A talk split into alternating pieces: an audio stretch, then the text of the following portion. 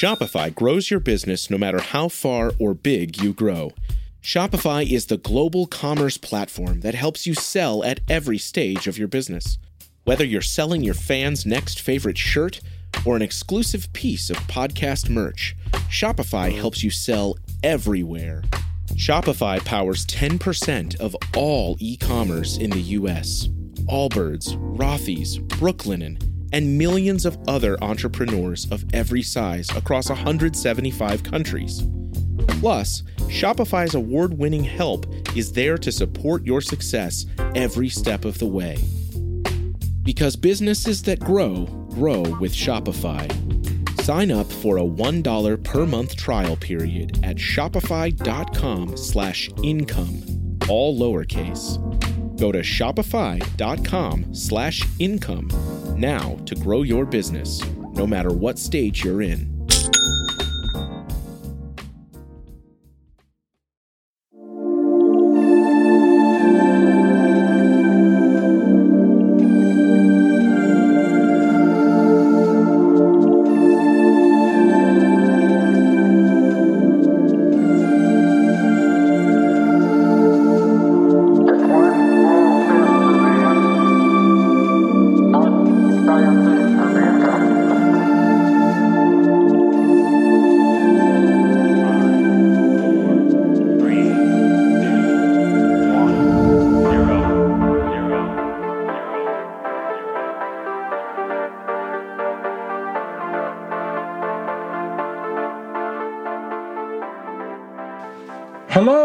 Listeners, and welcome to Ohio Mysteries. This is our 10 minute mystery edition, a little slice of intrigue in the middle of your week. I'm your co host, Steve Yoder, and with me is our storyteller and journalist, Paula Schleis. Hi, everybody.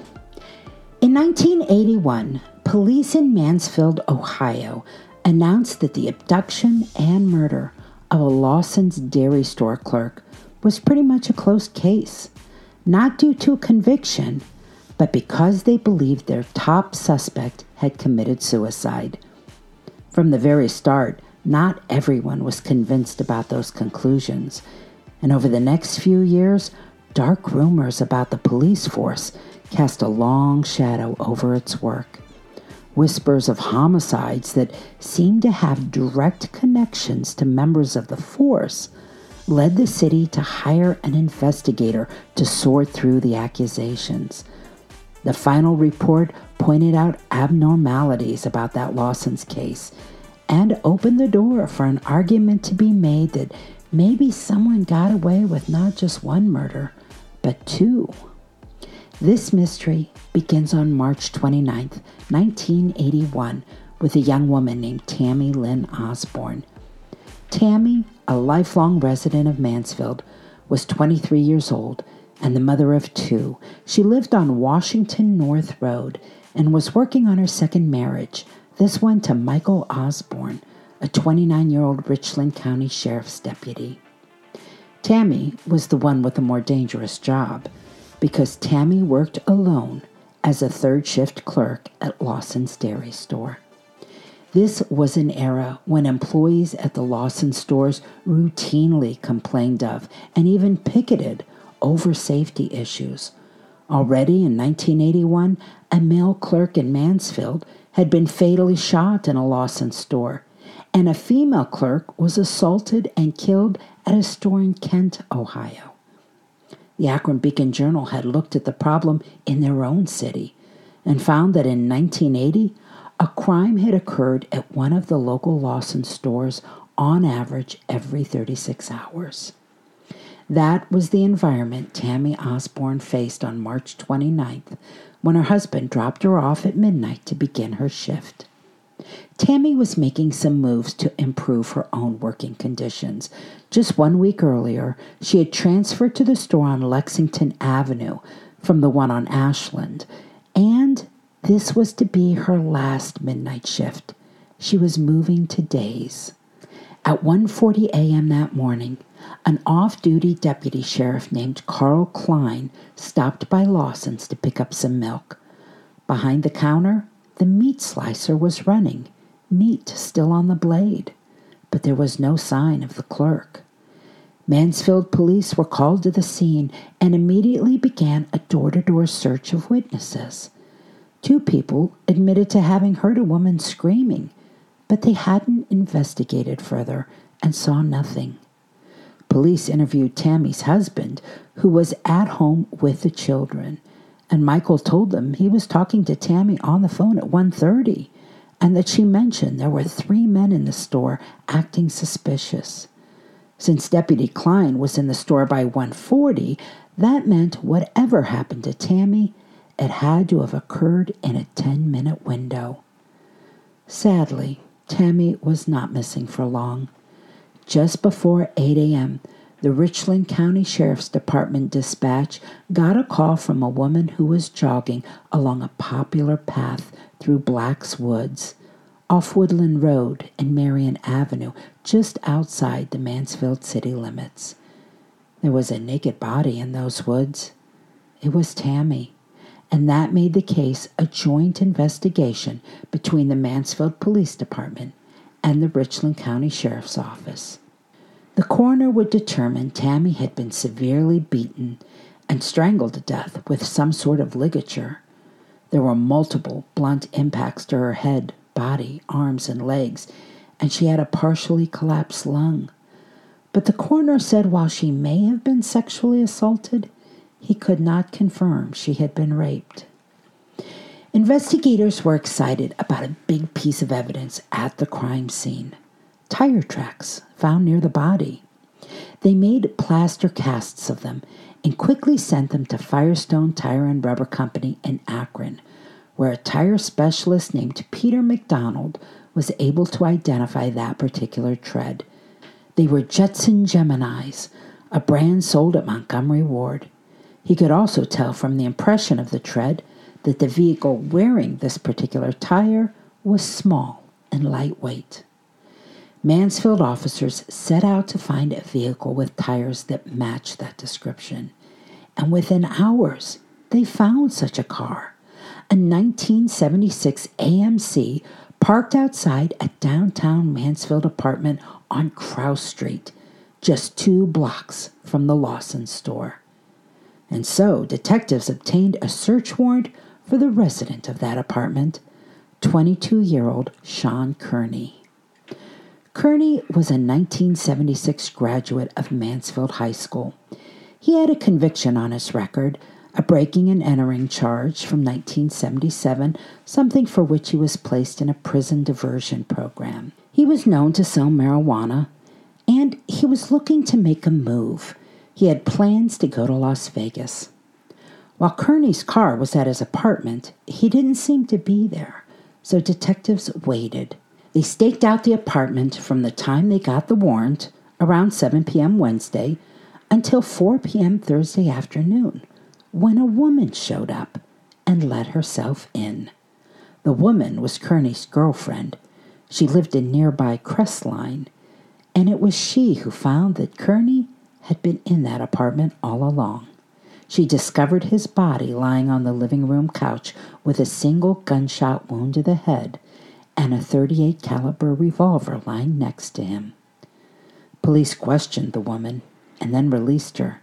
They towed Kearney's car for processing and they searched that apartment.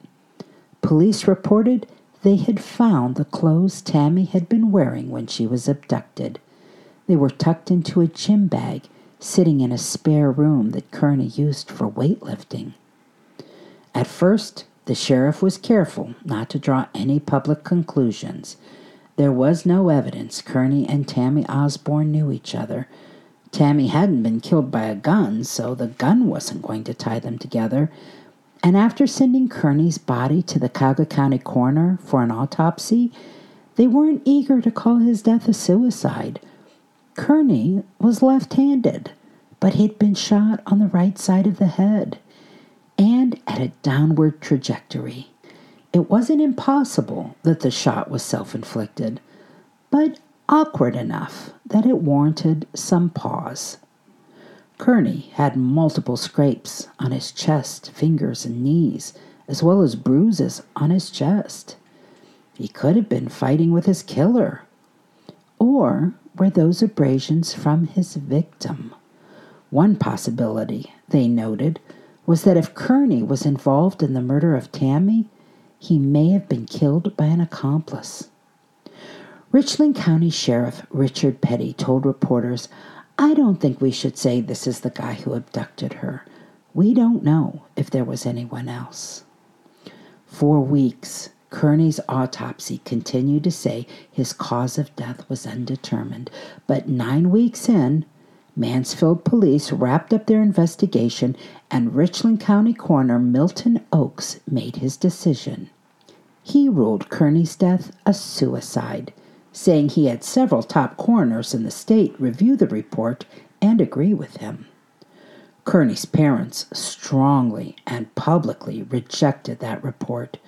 Joseph and Dolores Kearney said a physician, Dr. Gordon Morkel, told them it was unlikely, almost impossible, for Kearney to shoot himself that way. His opinion was tempered somewhat, however, by the fact that he had lost to Coroner Oakes in the last election.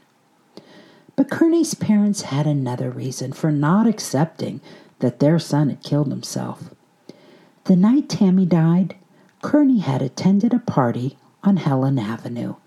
People at the party said he was bombed on marijuana and alcohol, and five of them said this that Kearney told them that very night if I'm found dead and it looks like a suicide, don't believe it. Nearly a year after Tammy Osborne's murder, the Mansfield News Journal did a review of the case, and clearly not everyone did believe it. County Sheriff Petty said, as far as he was concerned, it was still an ongoing investigation. While there was strong evidence Kearney's car was in the park, there wasn't good enough evidence tying Kearney to Tammy's murder. The Lawson Corporation wasn't convinced either. They had offered a $25,000 reward in the case, and while it was suggested that the Firestone tire designer who linked Kearney's car to the woods should receive that reward, a Lawson spokesperson said, That case is not closed for a minute. We have been told that that was anything but a suicide. Mansfield Police Chief Matthew Bennick and Richland County Prosecutor John Allen were standing firm, confident Sean Kearney acted alone in abducting and killing Tammy and then taking his own life. They said they had a cast of a bare footprint in the area of Tammy's body and that the footprint matched the size and shape of Kearney's. But they did not venture a guess as to why Kearney would have been barefoot carrying a dead body into the woods. All of this frustrated Kearney's parents. They had hired a private investigator, but Mansfield police wouldn't let them review the evidence, saying this case was still open. The closest the family came to offering their own theory was when an uncle of Sean's, who was a member of the Chicago Police Department, made some inquiries and concluded Sean was probably killed as part of a drug deal gone bad and that the timing of his murder was just a confusing coincidence. And so the months and the years passed. Tammy's husband, who left the sheriff's department soon after his wife's murder, filed a 1.8 million lawsuit against Lawson's for not keeping her safe. The suit was later settled out of court for an unpublished sum. That might have been the end of it all. If it weren't for a Mansfield police officer who was convicted of killing a woman in 1988. Lieutenant Charles Oswalt, the third shift watch commander, strangled a former girlfriend, Margie Coffey, in his cruiser while he was on duty, then dumped her body in a river where it was found by some Boy Scouts. He would go on to serve 16 years for voluntary manslaughter. But when that homicide happened, there were accusations that she wasn't the only one, that there were other murder victims with ties to other police officers, and investigations done so shoddily they appeared to be cover ups. The allegations were disturbing enough that Mansfield Mayor Edward Meehan decided the only way to put them to rest was to prove or disprove them. He hired a former FBI agent, Robert Greenhall, who spent nine months looking into four cases in particular. One was the case of a woman shot to death less than a week after her marriage to a Mansfield police officer was dissolved. Another case involved a Malabar high school senior who was beaten to death in her home. Her diary revealed several members of the police department had been having sex with her, and an Ohio State trooper from the Mansfield post admitted to being with her the night she was killed.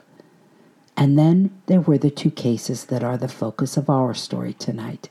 Tammy Osborne, of course, had been the wife of a county deputy, and Greenhall revealed this about Sean Kearney. There was no gunpowder found on his hands, and the prints on the gun were not a match for his own. Greenhall didn't find enough evidence to seek indictments in any of the cases he looked at, the embattled police force interpreted that to mean the department was absolved of all wrongdoing, and they moved on. But the revelations were still intriguing and did nothing to put to rest the question of who killed Tammy Osborne. It also seemed to reinforce the notion that Sean Kearney's death was another homicide in need of solving. That's it for our midweek 10 minute mystery. We'll see you here Sunday for our next regular full sized Ohio Mystery episode. In the meantime, enjoy the rest of your week, and may all of your mysteries have happy endings.